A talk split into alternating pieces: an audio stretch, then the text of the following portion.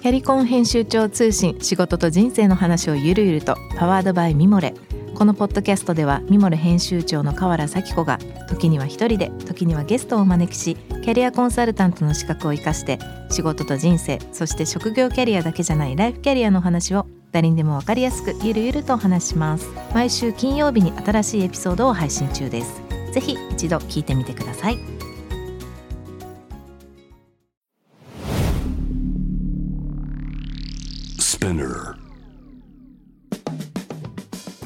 ナビゲーター中道大輔です。Vision to the Future with Forbes Japan このポッドキャストは物事人の魅力を引き出すことで日本のカルチャーの価値を再定義し世界と共有するコミュニティプログラムです。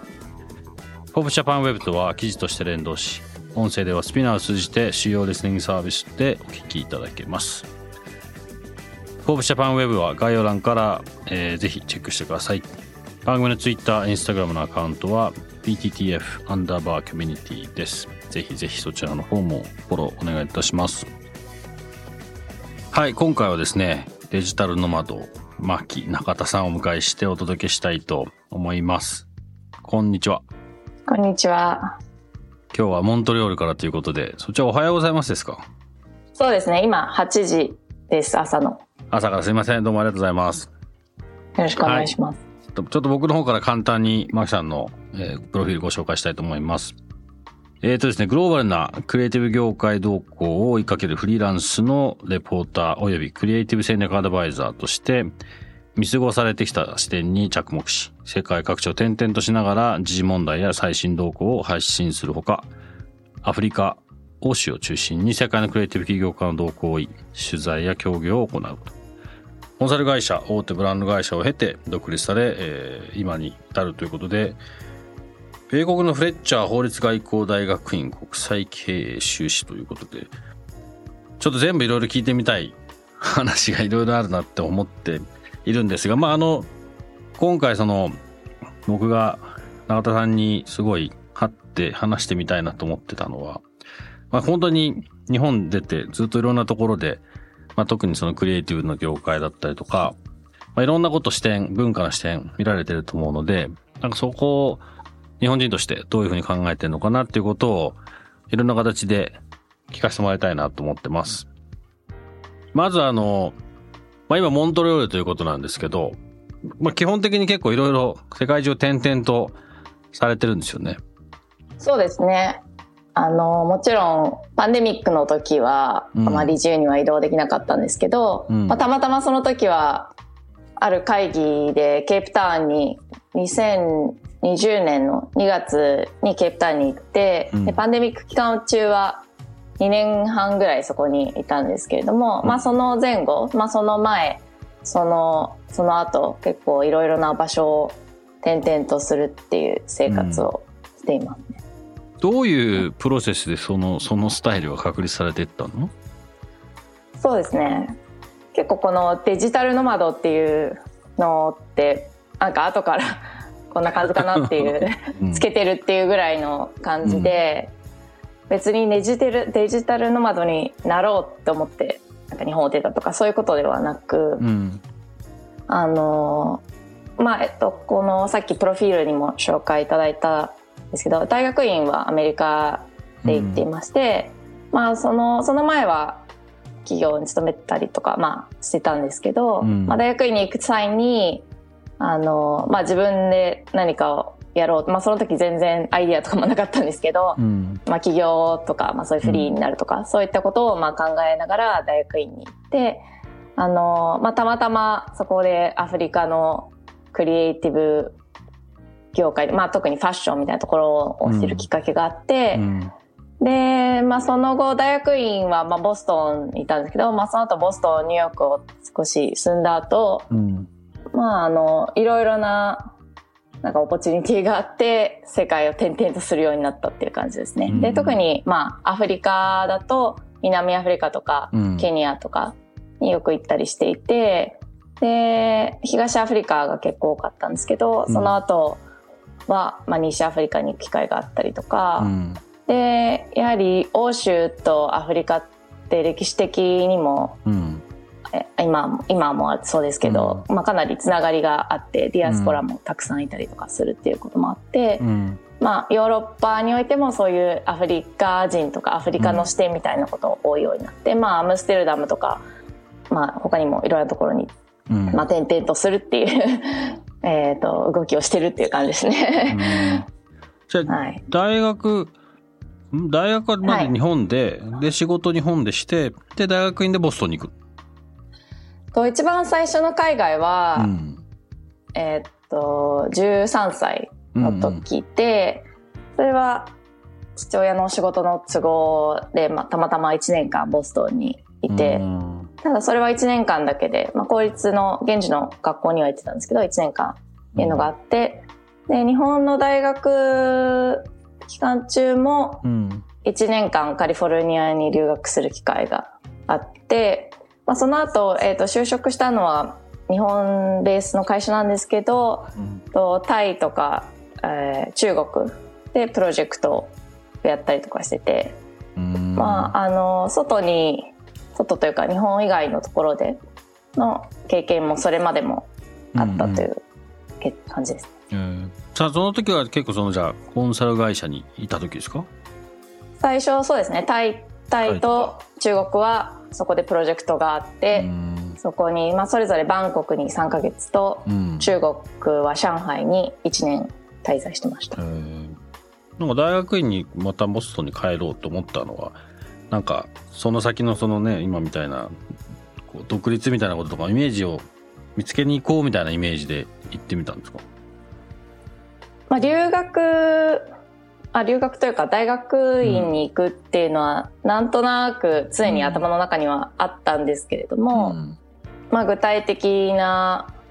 計画とかはそんなになくて、うん。まあ、ただまあボストンっていう場所に対する思い入れというか、まあ、好きな場所っていうところはあったり、うんうんまあ、あとボストンってすごくたくさんの大学が集結している、まあ、学生の街でもあるので、うん。まあ、そういった要素もありつつ、うん。まあ、あとはプライベートななんかタイミングとかも重なって、あのボストンに留学するっていうことを決めたっていう感じですね。でその直前は、はい。その直前はちなみにあのアディダスにいたんですけど。あ、そうなんですか。アディダスはい。ジャパンで？アディダスですあのジャパンですねあのクライアントクライアントとしてお仕事されたこともあるっていうふうに プロフィールで読んだんですけどずいぶん前だけど。まあ、そうですね。私、まあ私もそ結構もう今になると前になっちゃうんですけど、まあ、うんアディダスは3年半ぐらいいて、そその時はリテール部門うん。の、まあ日本でいうと経営戦経営企画みたいなチーム、うん財務とかを追うようなところにいました。まあじゃあ、被ってるかもしれないですね、どっかで。そうです。うん。そこからアフリカに次行くんだよね、次。アフリ。カって結アフリカっていう、構、そうですね、視点を獲得するというか、それはなんかその勉強のここう subject の中にそういうなんだろう、まあ、研究研究してた内容があったとかそういう理由でだったんですか？それともその興味のきっかけは何だったのそうですね。一つこれっていうことでもないんですけど、うん。あのーまあ、要素として、まあ、自分の中でこうなんか新しい領域を知りたいというか、まだそんなにこう知られてない領域とか、うん。あのー見過ごされてるような視点みたいなところにずっと興味はあってで、まあ、ただアフリカとかそんなにまあ知ってたわけでもなくて、うん。まあ、ただその私が行った大学院は、まあ結構その国連とかに行く人とかだったりとかうん。あと、あの外務省日本で言うと外務省とかうん。あのえアメリカと国務省うんうん。にその後勤務するような人たちが一緒に勉強したりする環境で、まあ、いわゆる国際的だったりそういう国際協力というのかな国際課題に関心がある人が多くて、まあ、そういう意味ですごくインターナショナルで、まあ、そういった文脈の中でうん。アフリカの国々とかアフリカの視点というのはまあ自然にこう存在していった。でまあそのそうですねこ、まあ、学部時代は結構そういう国際協力とか国際関係みたいなことに関心があったので、まあ、そういった文脈の中で絶対に、まあ、いわゆる経済発展というかあの、うん。イマージングマーケットだったり、まあうん経済途上国みたいな文脈で出てくるっていうことはあったりしてなんとなく関心はあったんですけれども、うん。あのーまあたださっきも言ったようにいろんなイベントがあるボストンの中でたまたまその参加した MIT のイベントで出会ったナイジェリア人のうんエンジニアがいてうん。なんかその人はアフリカのファッションがなんか盛り上がっててうん。それに関する e コマースを立ち上げるんだみたいなこと言っててうん。なんかマーケティング的なこととかちょっとそういうビジネス的なところうん。一緒にやる人を探しているっていうふうになんかそういう話でちょっと盛り上がって、うん。でまあその人は結局別に何か一緒にやったわけじゃないんですけど継続的に、ただなんかそれをきっかけに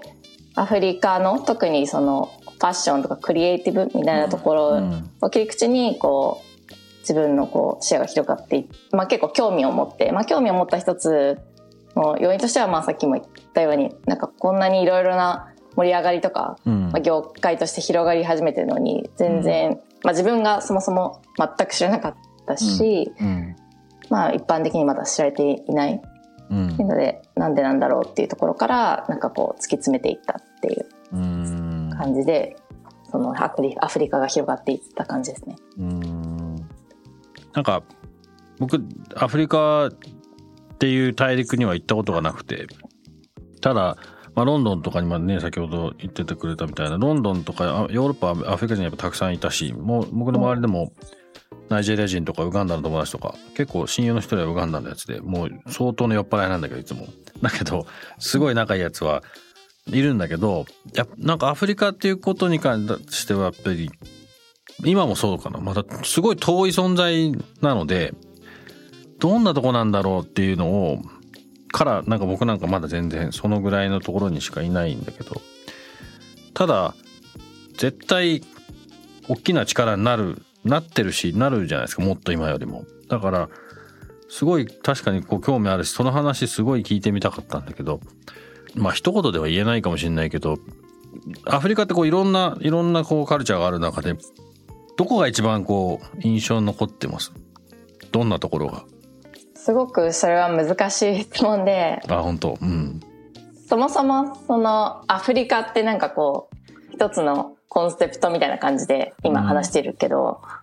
アフリカにまあ54、うん55だったりするんですけどアフリカ連合だと、うん。まあ54以上の国があって、うん。で大陸としてもよくなんかあの大陸あのメルカトル図法だとすごいアフリカちっちゃく見えちゃうんですけど 地球儀で見るとすごく大きくて。うん。あのアメリカ大陸とヨーロッパとうん中国かな、全部入るくらいの、うん。まあとにかくアフリカってみたいなところをまあいろいろな、まあ、ケニアでもうん。ナイジェリアでもいろんな人と話すと、うん。とにかくダイバーシティっていうのがまず出てくるんですよね。うん。という、まあ、あの前提というか、まあ、そういうことがあるので、うん。アフリカってみたいなのを言うのってすごくうん。難しいっうん。ていうのがあります。うん。あなんでアフリカ全体じゃなくて、どこめ、うん。どこどこをすごいなんだろう。ん。うイメージが強いというか、うん個人的うにん。面白いと感じている点としては、うん。まあ、それぞれの人たちで出会う人たちで、まあ、アフリカのどこかにルーツを持っている人とか、うん。ディアスポラでもいいんですけど、うん。がかなりその自分たちのルーツとかアイデンティティに対してこう強いうん。意識を持っている人たちがうん。お多いですね。うん。ででそのその、まあ、アイデンティティとか、まあ、それはもちろん歴史的な背景があるからこそっていうのもあるんですけれども、うん。それがすごくまず一つ印象的でうん。でもう一つマクロ的なところで言うとあの、まあ、マクロまあそうですね。あの特にケニアとかナイロビとかによく行ってたんですけど、パンデミック前は。あのまあ日本とかアメリカとか、まあ、もしくはそれ以上にみんなこうスマホを持ってうん。インターネット、まあ、スマホを通じて、まあ、インターネットでいろんな情報しかも、まあ、英語圏なので、うんうん。あのいろんな情報を、まあ、ダイレクトに他の、ね、世界の地域と変わらないようにうん。リアルタイムで吸収してて、うん。でかつ発信もできるっていうツールを獲得しているのでうん。なんかこう20世紀とは違うなんかこう新しいイノベーションが生まれたり、新しいつながりが生まれたりしているっていうのがすごく面白くてそのテクノロジー的なところにあのサポートされて、うん。ものすごいこうグローバルカルチャーが育っているというか、うん。っていうところがすごく面白いなと思っています。今そのまあそうですよね。アフリカが時間がお長くてでまあアムステルダムオランダとかヨーロッパも行ってでまたモントリオール行ったりってこうぐるぐるしてる中で結構その、まあ、いろんないろんなことを多分いろんなプロジェクトをやってると思うんですけどなんかそのプロジェクトの選んでいくとこうつつながっていく理由理由まあなんかなんかいこういう仕事をしてますって言ってつながってってるわけじゃない気がするんだけどどういう理由でじゃあ次そこに行こうとか次今日もあのオランダとか次じゃあそのデスティネーションってどういうイメージで決めてってんですか今って。そうですね、むまあ、むず難しい質問というか、うん。あーなんですけど、まあ、最初、えまあ、パンデミックでずっとまあケープタウンにいてそこから出るって決めた時の一つの決め手は、うん。フランス語圏に行きたいなっていうのがあったんですけど、うん。まあ、フランス語は、まあ、これも歴史的なつながりがあっていいか悪いかは別として、まあ、フランス語を喋る人たちが、まあ、各地アフリカとか西アフリカうん。中央アフリカ中心にいて、まあ、結構、まあ、英語の次に必要なうん。というか重要な言語の一つとしてフランス語はあるなと思っていて、まあ、あとフランス語はちょっと学生時代に少し勉強したこともあって、その親近感というか、まあ、ベースが少しはあるので。うん。ちょっとそこをもう少しレベルアップさせないなみたいなところがうんあったり、まあ、そういう切り口が一つとかあとは、まあ、今、まあ、パンデミックとかはあったんですけどそれまでは結構なんかこう新しい国に行きたいみたいなのがあったりして、うん。そのいわゆるなんかこう100何カ国制覇したいとかそういううんうんうん。バックパッカーしたいとかそういうビジョンがあるわけじゃないんですけど、うん。が常にやっぱり新しいところに行きたいなみたいなのはあって。うん。まあ、それも一つの基準ですね。なんか新しい国とか行ったことのない地域とか。であとはたまたまなんか例えばアフリカのそもそもケープタウンに行った時とかは、うん。アフリカ、まあ、ケープタウンでデザインカンファレンスが行われてて、うん。それにもう10年以上続いてるカンファレンスデザインダバっていうカンファレンスなんですけど、うん。まあアフリカの視点だけじゃないけど、まあアフリカの視点を結構こう取り扱われるこう注目されてるカンファレンスで、うん。それに行きたいなっていうのがあって、そういうカンファレンスとかイベントに行くのに合わせてうん。場所を選ぶこともあります。そうするとなんかそのある程度こうヨーロッパ例えばあオランダアフリカわかんないケープタウンモントリオールとかっていうこういうまああともしくは東京かも日本かもしれないし。なんかそのベースとしてそれがあってそれをその周りじゃなくても本当に本当に結構自由にいろんなところに行ってんですね。そうですね。ただ、まあさっきもちょっとお伝えしたように、まあなんかナイロビうんとかは結構何回か行ってたりとか、うんまあ、何回か行ってる場所もありはするんですけどね、まあ、ナイロビ、アフリカの中だと結構ナイロビがあのまあすごくインターナショナルな都市なので、なんかただ行くだけでも、まあ、人にいろんな人に出会えたりとかいうそういうメリットも大きいですし、うんあのまあ、べ南アフリカはすごい近いわけではないんですけど飛行機から6時間とか、うんうん。まあ、ケープタウンとかだと。ただまあなんかハブとして行きやすいっていうのがあったりとか、まああとアムステルダムは、まあ一時期なんかアムステルダムに滞在する可能性を検討してもいいかなみたいなところで結うん構アムステルダムに行き来してた時とかがあって、アムステルダムに行ったんですけど、なんかそんなにこう今拠点を作って動こうっていうなんかあんまり、まあいいか悪いかわかんないですけど、ストラテジックなものはなくて、うん。あのいろいろな、まあ、自分の興味といけそうなところと、まあ、特に今パンデミックでどこに行けるかみたいなところも結構重要で。そういうでここねそういうあのいろいろな総合的な要素で決めています。うん。こうまあもしかしたら逆にあんまり気気にしてないかもしれないですけど結構まあすごいまあ一応番組のテーマ的にはその日本人ってあんまりこう世界に出ていかないのでもっと出た方がいいよねっていうことだったり逆に外出ることによって日本の良さも見えるのでもっとそういうふうに良さを知ってもっと外にシェアすることがお互いにとってもっと良くなるよねっていうような話をまあいろんな角度ですることが多いんですけど世界に身を置いていて、まあ、外からは自分の故郷を見たりとか、まあ、もしくは日本人として世界でか、ね、仕事したりとかすると結構その文化の違いだったりとか、まあ、考え方の違いとかもうある程度そのその中にはまってるはまってるとかいるからそんなにいろいろ感じないのかもしれないですけどある種こう日本人として考えるみたいなことって今あったりしますか？うんまあ正直そんなにないないというか、うんうん日本人をあんまり意識したりとかっていうこともなくて、うん。まあ、逆にそれが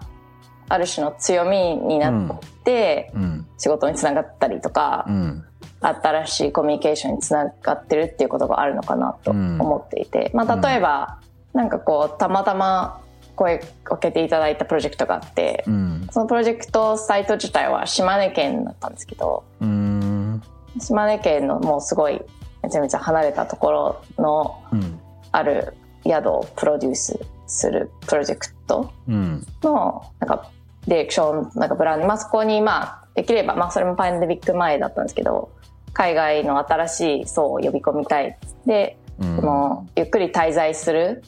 形のステイをこう提案するような、まあ、新しい宿うん。と新しいこう訪問の仕方を作っていきたいみたいなうん。ビジョンがあって、うん。まあ、そこに対してのなんかこうどういうコミュニケーションとかブランディングをしたらいいかみたいな話があって、うん。なそういうのに携わったことがあってそれも私はなんかそこが島根とか県だとかまあ島根県ってことは重要なんですけど日本,、だからとか日本のとかってことはあんまりそんなに気にせず、うん。なんかそこにあるアセットが、まあ、説明を最初ブリーフィング聞いた時になんかこう、うん。漁村でみたいな話とかがあってうん。でなんかこう衰退していってどうしようみたいなところがあって、うん。なんかその漁村とかでなんかうまくいってる事例ないかなって調べたところでできたのが、まあ、ノルノルウェーのロフォーテンだったんですけど、うん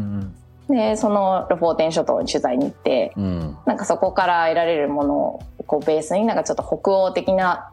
要素を取り入れつつ、まあ、最終的にはフィンランドをうん。ちょっとテーマにした、うん。あのブランディングにしたんですけど、うん。まあ、そういったところとかまあなんか、まあ、東京だったらそんなにびっくりするような提案ではないと思うんですけど、うん。島根県とかのコンテクストにおいてはすごいなんかこうフィンランドとその島根のすごく離れたところうんのなんかつながりっていうのにすごく、うん、価値を価値というか、まあ、価値を評価していただいたというか、うんっていうとこあったりとか、まあ、そういうなんかこう割と突拍子もない視点うん。を提案することができる価値が多分あるんだろうなっていう認識があります。うん。ただ、なんかそれをなんかこう打ち出したりとか、まあそれももっとやればいいのかもしれないですけど、うんなんかあんまりそういうのを日々の生活とか日々のこう移動する中で意識することはあんまりないですね。うんめっちゃわかりますね。僕も多分海外ね長くてその例えば日本にはいるからその話は当然多いしするけど周りがそうなな要はなんか世界人というかそんなに日本人だからみたいな話はあんまり普段はね頭の中にはないとは思いますよね。うんまあ、ただそのよりハイライトされる点としてはやっぱりまあアジアジア人みたいなところとか、まあ、あと、アジア人として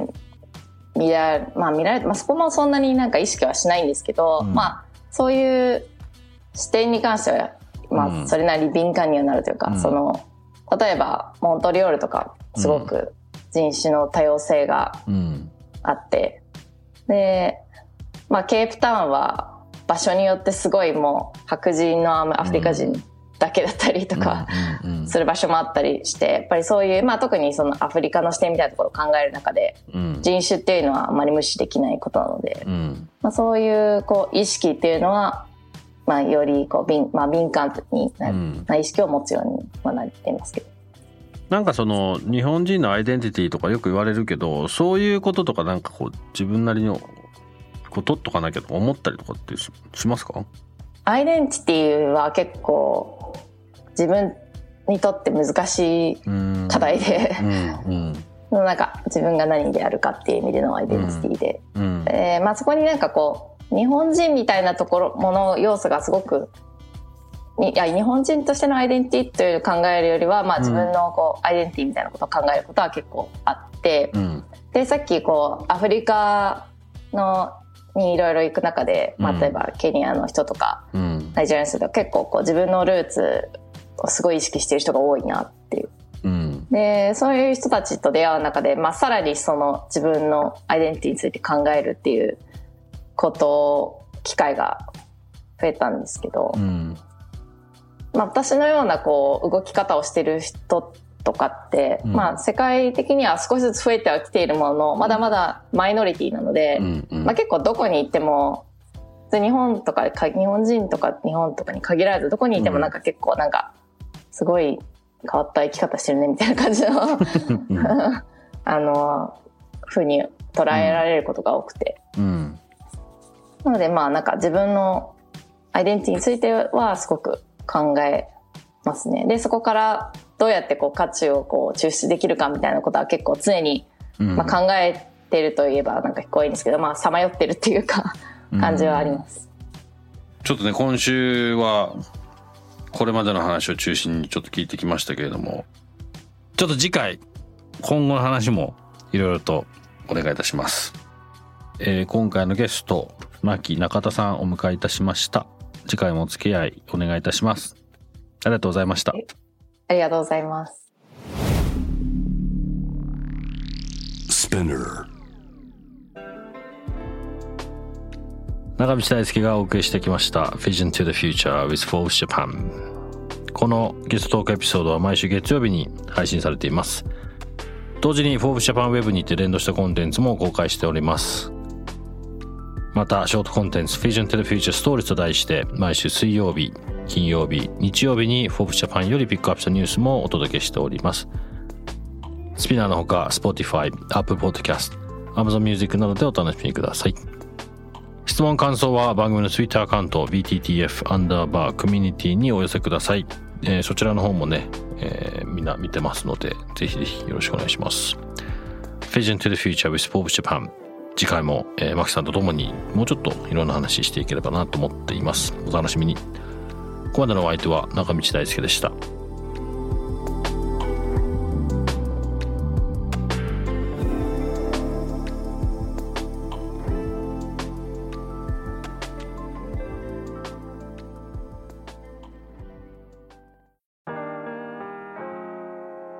美容家の神崎めぐみと編集者の大森洋子でお届けする雑談ポッドキャスト「ウォンと私のお名前なんての?ふと私って誰なんだ？と自分がぐらついてしまうそんなあなたと毎日を楽しくするサバイバル術を一緒に考えていきます。ボントは毎週水曜日朝5時に配信。ぜひお聞きのプラットフォームでフォローしてください。